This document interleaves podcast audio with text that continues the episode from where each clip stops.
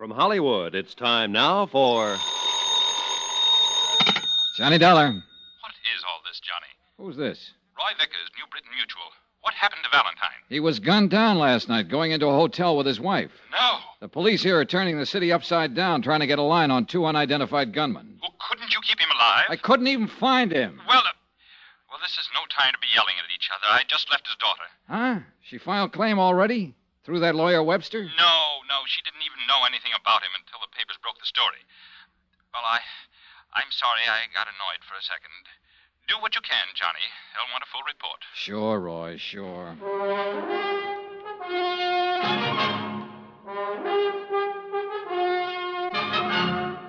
Tonight and every weekday night, Bob Bailey in the transcribed adventures of the man with the action packed expense account, America's fabulous freelance insurance investigator. Yours truly, Johnny Dollar.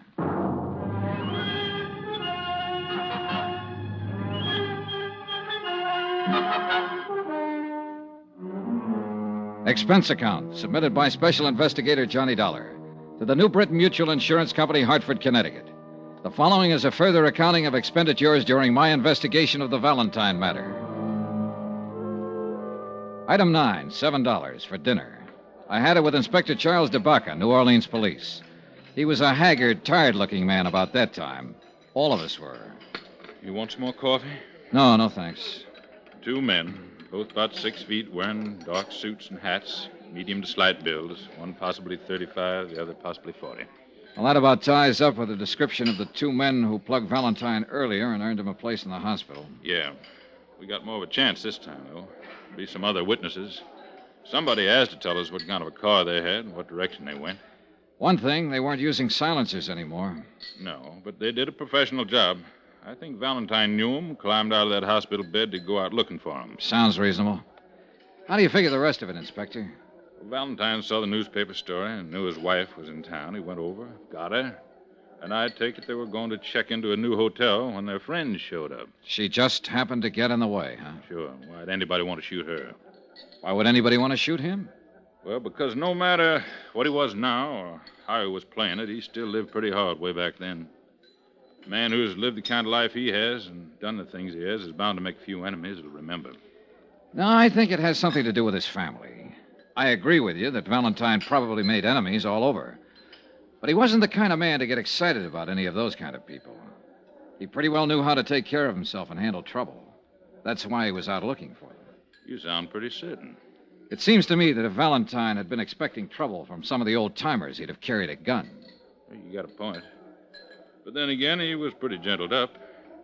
You know how he spent most of his time? Painting. Huh? And that house he bought out in Jefferson Parish is covered with pictures he's done since he's been out. Oils. Pretty good, too. When he wasn't painting it, he was listening to music.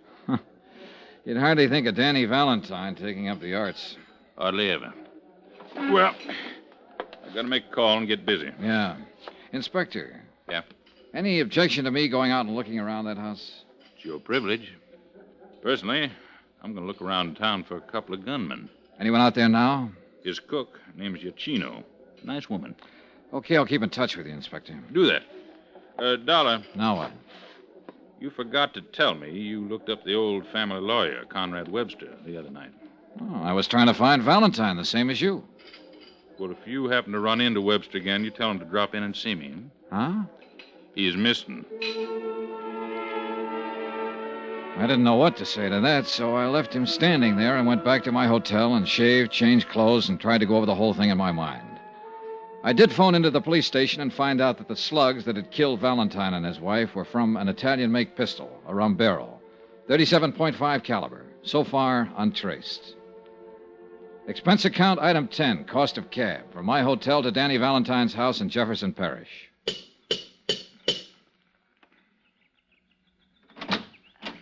Yes, sir. How do you do? Are you Mrs. Iacchino? Yes, sir. Who are you, please? My name is Johnny Dollar, Mrs. Iacchino. I'm from New Britain Mutual Insurance Company. I'd like to talk to you, if I may. About uh, Mr. Valentine? Yes. Not right now, Mr. Dollar. Some other time, huh? Well, if you prefer it that way, Mrs. Iacchino, but. It's uh, been a hard day here. I, I- I mean, Mr. Valentine's death and his wife being killed with him. All of these policemen in and out of here, and now Miss Ward and all. Miss Ward, his daughter? Yes, she's here. Arrived two hours ago. She's stay here. Could I see her? You come tomorrow, Mr. Dollar, please. Huh? Tomorrow. Mrs. Giacchino. Uh, yes, Miss Ward. Who is it? Uh, uh, Mr. Dollar, he's from the insurance company. I... Insurance company? Yes. I'd like to talk to Mrs. Giacchino. Teresa Ward stood at the base of the iron grill stairway, tall and dark eyed. And I saw that, like her mother, she had a quiet intensity about her face that made it beautiful, at the same time, ageless. She smiled politely at me. I could only stand there without speaking for a long moment, looking at her. Then Mrs. Giacchino excused herself, and we were alone. I wanted to talk to someone who might be able to give me a little more information about all this. It's all quite new to me. I'll tell you what I can, Miss Ward. My name is Valentine, isn't it? Really, Valentine? Yes, it is. Well, suppose we correct that mistake right now. Sure. There's nothing wrong with Valentine. From what a Mr. Vickers from the insurance office in Hartford told me, I'm to be quite well off because of this man that was murdered. You mean Dan Valentine? Yes, Dan Valentine. They tell me he was my father. Who told you? Oh, reporters at home and your insurance company. Mother told me my name was Ward. Poor thing. Must have been difficult for her over the years keeping the secret from me. Yes, she told me she thought it was the best thing. She, uh, well, the same as he did. Tell me about my father. Was he a bad man? Oh, as good or as bad as the Volstead Act made people. I only met him a couple of times. Awaken one morning and discover that you're the only daughter of a famous racketeer who's been murdered. Look, Miss Ward, if he had anything to do with the way you turned out, uh, with what you seem to possess within yourself, I'd say offhand that whatever he was or did, he thought of you. Are you flattering me? I'm not trying to. You seem like a very nice person. And so do you, Mr. Dollar. Will you tell me all about this, please? Well, let's see. Uh, you're 21, isn't that right? Yes. Just about 15 years ago or so, your father was on trial for income tax evasion. Just before he was convicted, he set up a trust fund with my insurance company to provide for you. It's been paying money for your support and education ever since. According to the terms of the trust, all of the money becomes yours now that your mother and father are dead. It comes to well over $50,000. That's all there is to it? Mm-hmm. I suppose I'm grateful to him. I suppose I should be grateful. I can't say that I'm particularly sorry about his death any more than I would be if any other human being died violently somewhere. But about Mother's death, I, I miss her very much already, Mr. Dollar.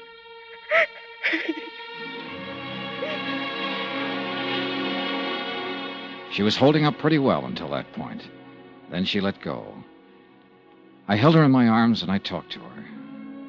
I told her what I knew of her father's life and death. She told me how she'd been reared so far removed from anything that might have connected her in the least way with the Valentine name. Altogether, it was a revealing conversation for both of us. Mrs. Giacchino brought us some food and wine. How long will you be in New Orleans? Until all of this is straightened out? You mean until they find out who killed my mother and father? Yes. How about you? Oh, I really don't know. After the funerals, I suppose I'll go back. But I wanted to see him, to see what he looked like, what kind of life he led. He was just an ordinary man, wasn't he? You seen these pictures before? No, uh, this is my first time in the house. Look like uh, Italian landscapes to me. Very good. Mm-hmm. Must have been something he had with Mother. Hmm? She was from Italy. May I ask you something? Yes. How do you feel about him now? Is this for your report? For myself. Well, since you've been here, these last two hours, I, I've begun to think of him for what he was. My father, I mean. I'd like to know why he was killed and who did it. Will I see you again? I hope so. Terry, Yes. I hope so very much. So do I, Johnny.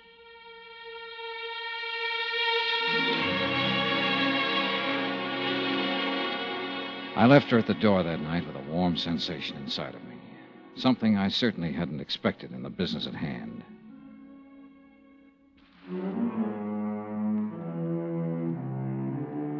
The next morning, I was back at the house talking to Mrs. Iachino. She gave me all the information she could remember about Valentine's activities. All of it accurate, but lacking in any possible clue as to the identity of the two men who had killed him and his wife. I had breakfast with Terry there and helped her with funeral arrangements. Then I spent a solid 12 hours with Inspector DeBaca, who had still not located or identified the two mysterious men. However, there were other developments. This may be something, Johnny. Oh? Conrad Webster's been found. Huh? Out by Lake Pontchartrain. Just identified him. He was shot to death with a 37.5. Italian gun? Yep. Just like the one that killed Dan Valentine and his wife.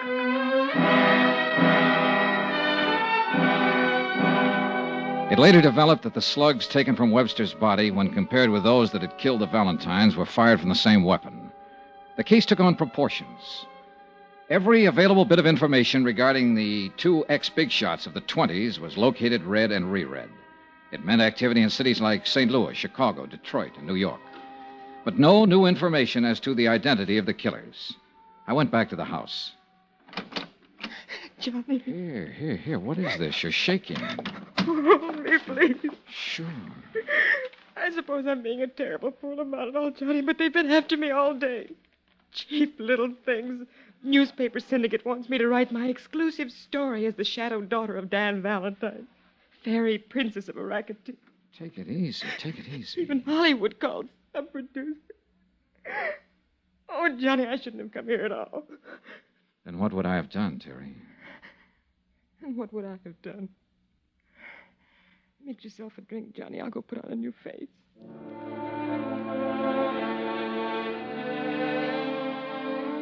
It had become apparent to me in the short time I'd known her that she'd grown to love the memory of her father.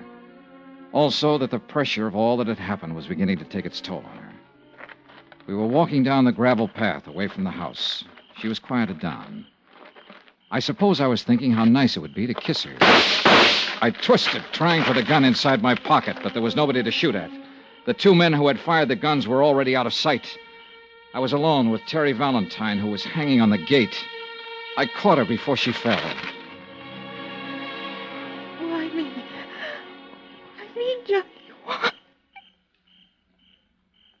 She was dead before I could answer.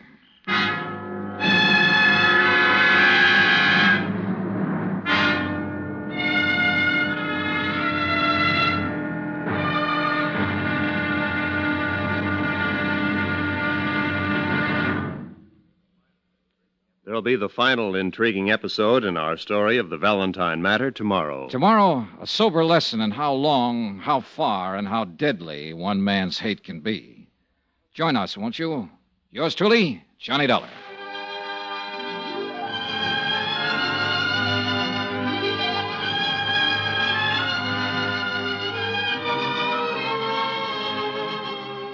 Yours truly, Johnny Dollar, starring Bob Bailey, is transcribed in Hollywood. Written by John Dawson, it is produced and directed by Jack Johnstone. Be sure to join us tomorrow night, same time and station, for another exciting episode of Yours truly, Johnny Dollar. Roy Rowan speaking.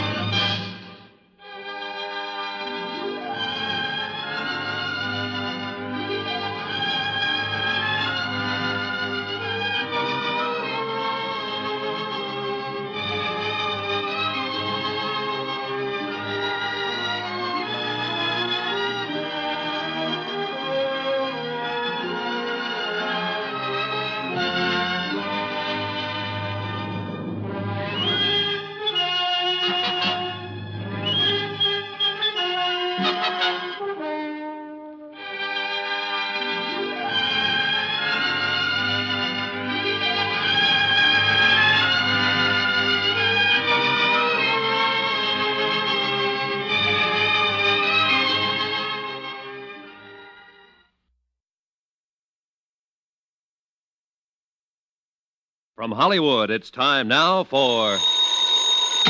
Johnny Dollar. Hey, what are you doing at the Valentine house? Get a car out here quick, Inspector. Terry Valentine's just been shot. Two guys Now, showed slow up. Slow down, slow down. When did all this happen? A few seconds ago. Ambulance? No good, DeBaca. She she died in my arms. Oh. Well, Do you think they're still around there? They must be. I'm going looking. Now, wait a minute, wait a minute. This is a police matter. You stay put. I'll have a car there in five minutes, and you can. Johnny, I heard that. Your gun. Now, look, you're all wound up. Don't do anything. Put...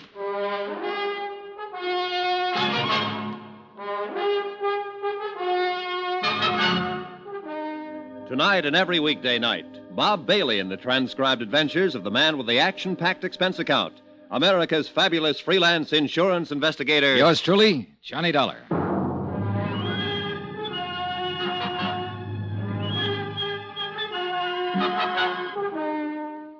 Expense account submitted by Special Investigator Johnny Dollar to the New Britain Mutual Insurance Company, Hartford, Connecticut.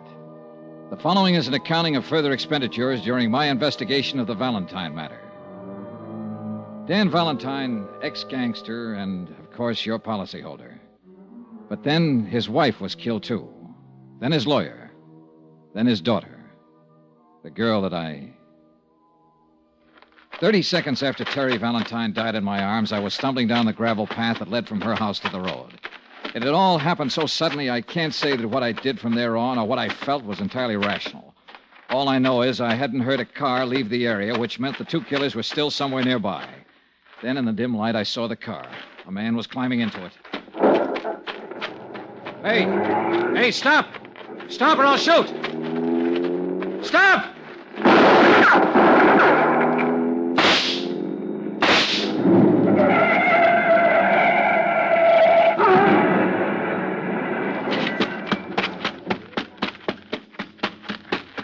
Get out of there.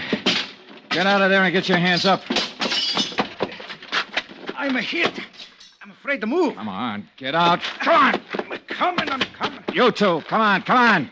It's no use on him, mister. He used up. You got him real good. Ooh. I need a doctor. Help me get to a doctor. Stop doc- right there. doctor. Stand still. You pretty tough fella. What's your name? Sisto. Sister what? It's good enough for you. I need a doctor bad. Listen. Ooh. Tell it to me.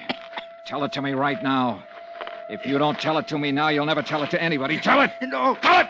I need a doctor. Tell it! I die first. Johnny! Johnny! What is this? Who's he? He's going to kill me. He's going to kill me. Now, you better give me that gun, Johnny. The state will take care of him. Thanks. I should have done it. I wanted to do it. I know, son.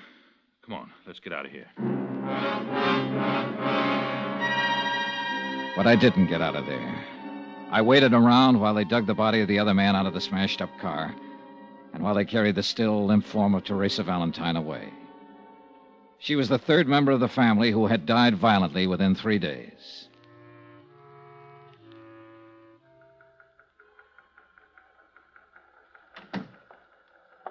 Sorry about it, Donna. Inspector, I was hoping I might have been wrong. That she wasn't dead. Oh, you weren't wrong. Which one shot her? Huh? The dead one? Or the one we still got in the hospital?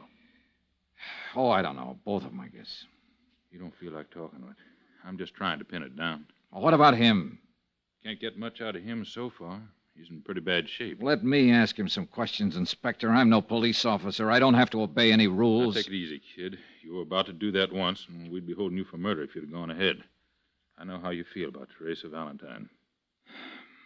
Has he said anything at all? Nothing. We found papers on him and the other one that makes them brothers, Sisto and Darby Chianti, from New York.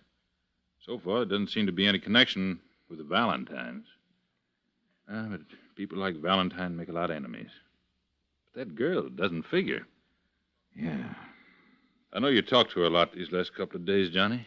What'd you say? Oh, nothing that had anything to do with this.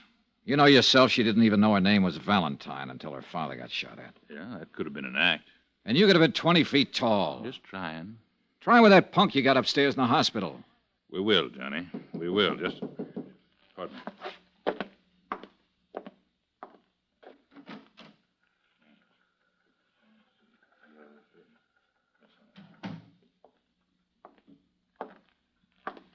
Johnny, Hmm. I got bad news. Maybe I spoke too soon. Why? Sisto Chianti died five minutes ago.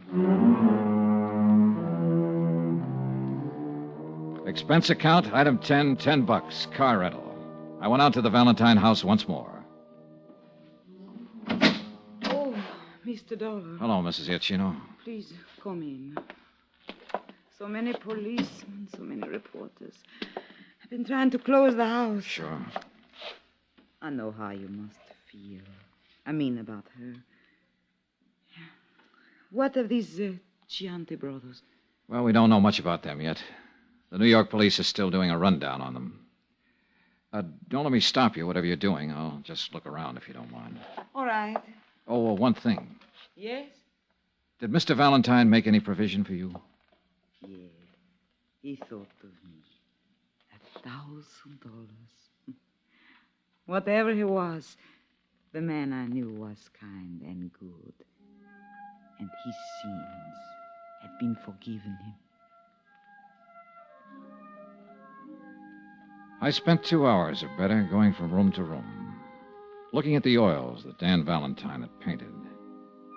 Pastoral scenes, happy scenes, gay scenes, all of them with colorful Italian backgrounds. I was thinking about that when I walked into Inspector DeBaca's office late that afternoon. I don't get it, Johnny. Don't get what? Here. This came from New York on the Chianti boys. Oh? They came to this country when they were 18 and 21. Both of them were naturalized citizens, lived with their father. Records? Not a thing, no trouble ever. What else? That's about it. New York police can't seem to locate their old man. Disappeared about a week ago. Lived on the east side. What's about him? Well, that's another funny thing. He's taken out his papers and was due for an examination with the immigration people this week. They're looking for him, too.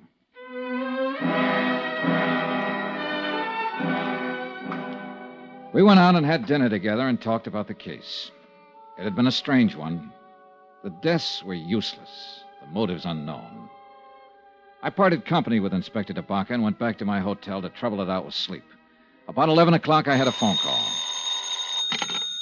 Johnny Dollar. This is DeBaca. Old man just showed up at our city morgue and wants to take his two sons back to New York for burial. Twenty minutes later, I was standing in the coroner's office while Inspector DeBaca led a small, wizened old man into the room and sat him down on one of the chairs. Mr. Chianti, it's Mr. Dollar. How do you do? Mr. Chianti, I read about you. You killed my boys. Is it so? yes, they'd killed four other people. I know, I know. But Why did they kill the Valentine family, Mr. Chianti? Why did they kill Conrad Webster, the lawyer? Do you know why? see, I know. Then tell me. They're all dead now. I'm. I'm still alive, Mr. Dollar. He refused to talk about his sons or any of their activities. DeBaca held him to answer to the immigration officials. He remained in his cell, silent and noncommittal to all visitors, including the chaplain. I appeared before the coroner's jury the following morning and was cleared of any charges. Pietro Chianti still had said nothing. And he looked at me as though he was going to keep on saying nothing. Uh, Mr. Chianti, I see you, Mr. Dollar. More questions? Dan Valentine's wife was your daughter, wasn't she? Wasn't she? All right, you don't have to admit it. I have a copy of the marriage license right here. It came from New York this morning. She was my daughter. Is that all you have to say now? I no talk. Then I will, Mr. Chunty. Because your daughter, Mrs. Valentine, had a daughter herself, Teresa. A lovely, wonderful girl that your two sons killed. I happen to know that girl. I might have been in love with her, I don't know.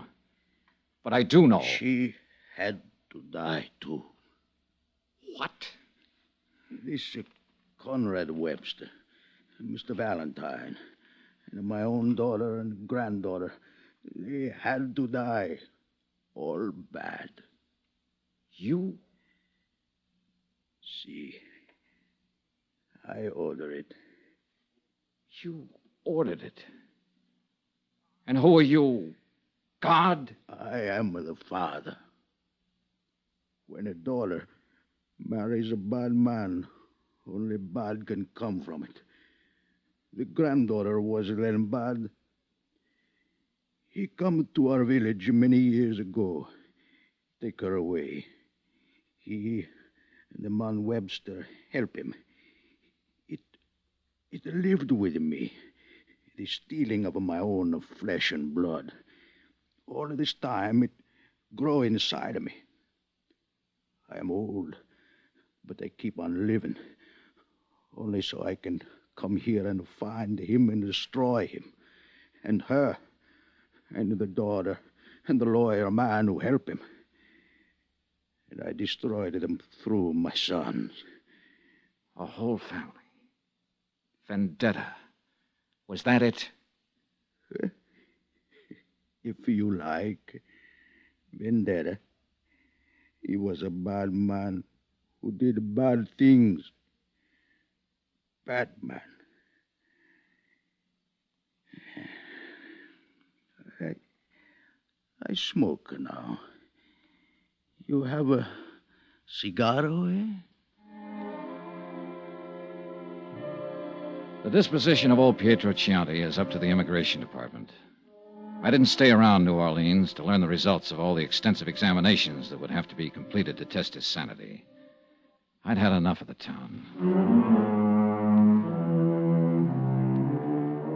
Expense account item 11, $140.20, hotel and board. Item 12, $28, car rental miscellaneous. That includes flowers to the Valentine family.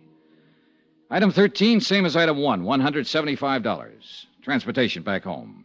Expense account total, $1,290.38. Remarks? Whenever I close my eyes, I can see a lovely girl standing at the bottom of a long, curving stairway, smiling because I'm in the room. That's all. Yours truly, Johnny Dollar.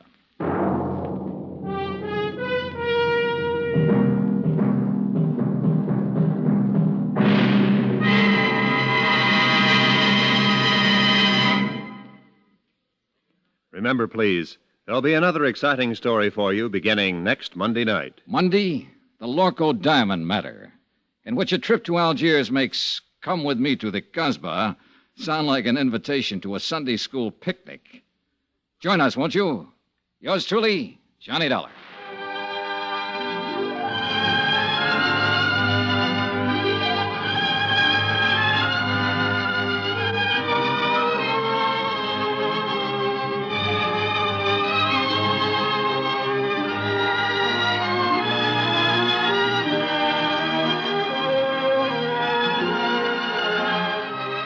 Yours truly, Johnny Dollar, starring Bob Bailey, is transcribed in Hollywood.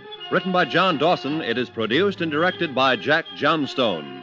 Heard in this week's cast were Lillian Buyeff, Betty Lou Gerson, Barney Phillips, Will Wright, Forrest Lewis, Marvin Miller, Jane Novello, and Jack Moyles.